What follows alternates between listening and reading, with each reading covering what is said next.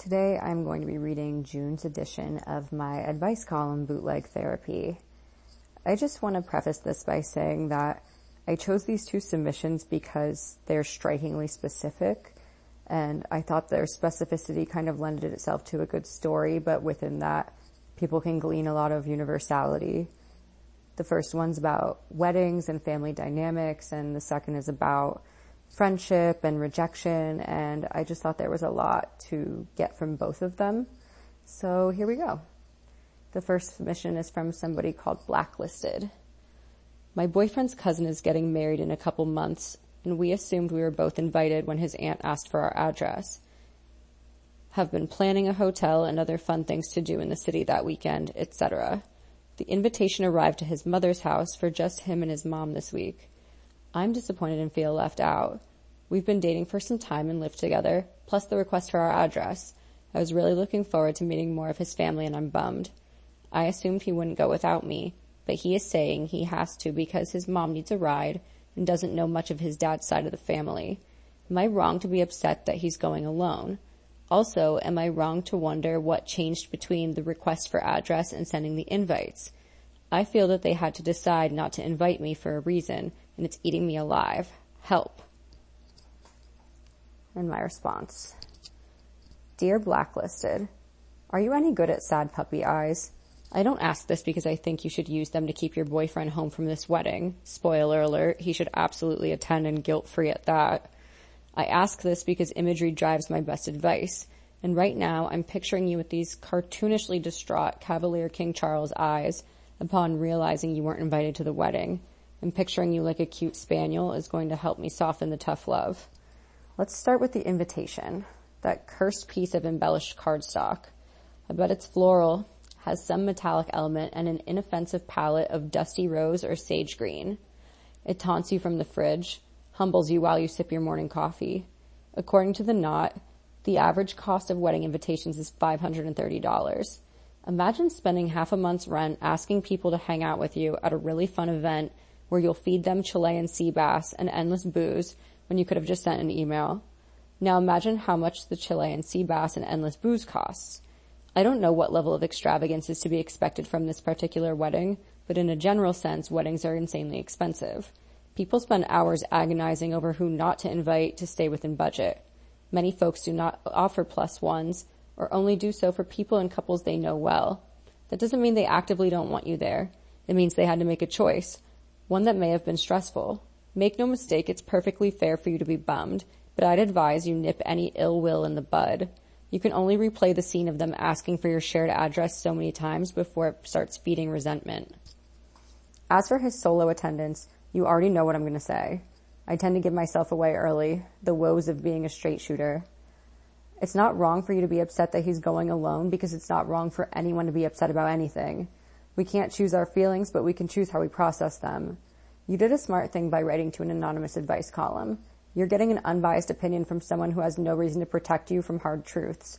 But that's only one piece of the pie, or wedding cake. Too soon?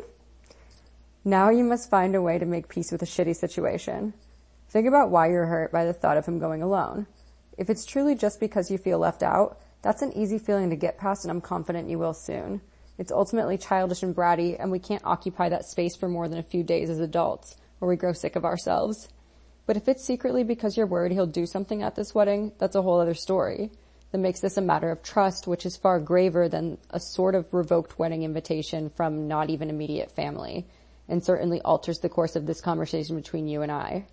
Trust is one thing you can't be afraid to examine because the more you lie to yourself about whether you trust someone, the more these small incidents compound and obscure each other and before you know it, you've wasted five of your hottest years on a snake. But for the sake of space, time, and optimism, I'll take your word at face value and assume you just have well-meaning FOMO. I know this incident feels like it's happening to you, but consider that it's also happening to him. He's the one who's bound by blood and goodness to attend these godforsaken nuptials, and now he has to worry about you feeling ostracized. That's undeserved guilt for someone who's just doing their familial duty. You're not going to make a good impression on his relatives by encouraging him to miss something this big.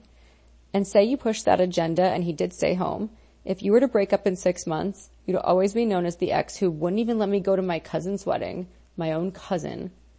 You do not want to be that ex, but you really don't want to be that girlfriend, so don't.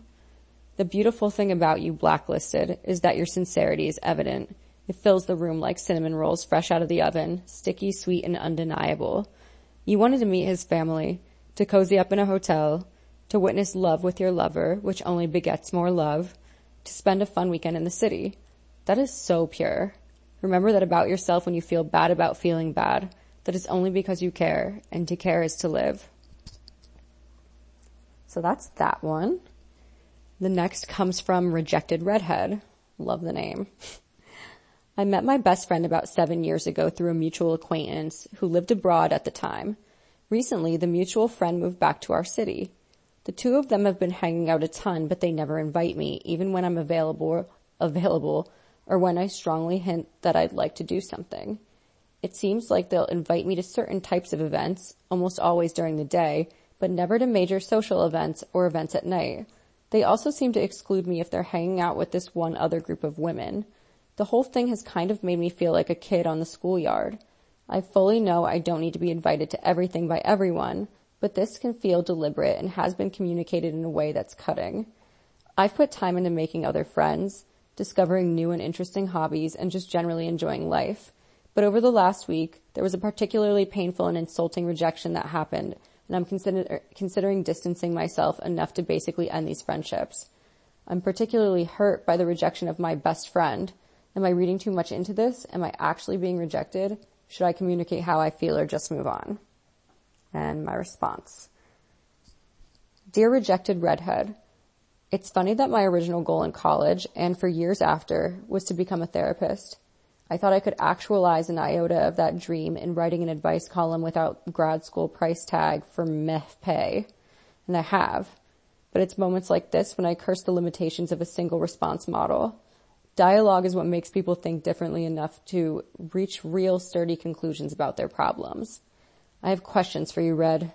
Questions that ultimately determine whether you should emancipate yourself from these friends or give them the benefit of the doubt. For what it's worth, I'm going to ask them anyway.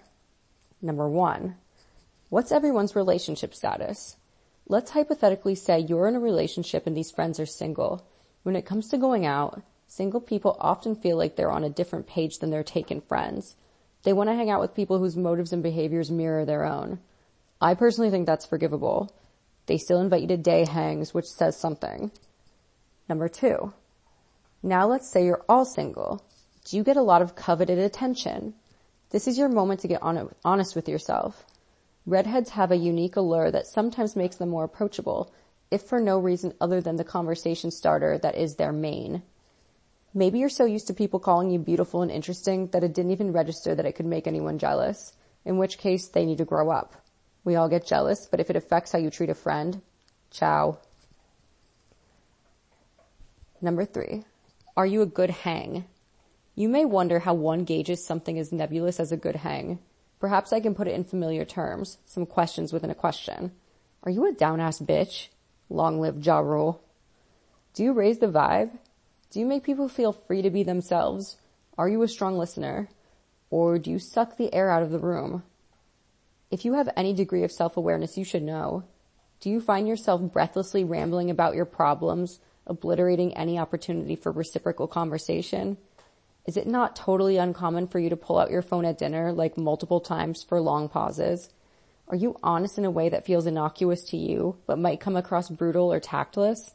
For example, say your friend wants to have a one night stand and you just can't help voicing how meaningless and gross they are. I hope by now you have some idea of how you rate on the good hang scale. Number four, are you a bit introverted? I ask this question separately from the good hang thing because introverts can make great hangs.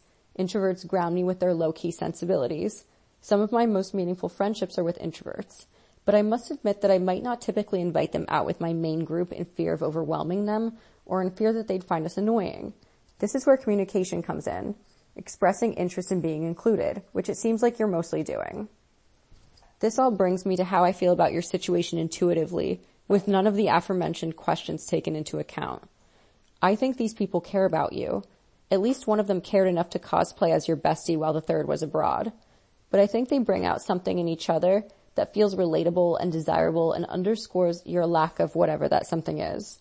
Maybe it's a certain sense of humor or a level of adventurousness. Maybe it's surface level stuff like the kind of music they enjoy or how hard they like to drink. Who knows? But every time they leave you out of something, they make a choice to preserve an energy that isn't yours. This isn't necessarily malicious. They're just not going to admit it to you. Maybe not even if you ask. I am of the mentality that different friends serve different purposes in our lives, not in a transactional give and take way, just in a this is my friend I do acid with and this is my friend I grab coffee with way, which allows you to approach your relationships with a closer understanding and respect of individual differences. That could very well be what's going on here. The one came home from Spain or wherever and re- they realized profoundly that they have more in common with each other than they do with you and that you are someone they think of inviting on a hike more than a concert. It's up to you how you feel about that. Personally, it doesn't sit well with me, mainly because you've expressed interest in joining them on these outings only to still be left out. It's possible that when they do include you, it's because they feel bad, which is objectively worse than not being included. As for actionable stuff, now is your time to be forthright. You're already on the edge of dropping them for good, finding your spark in new hobbies and people, so you really have nothing to lose but perhaps there's still something to gain, to salvage through clear communication that inspires change, change being the operative word. It's one thing to have a heart to heart, but it's another to find yourself home alone, soaking in the tub on another Saturday night, doing the New York Times crossword puzzle while they're out having fun. Life is already a constant barrage of mediocrity, Red. Don't let your friendships contribute. And that's it. And I hope you enjoyed and stay tuned for the next time.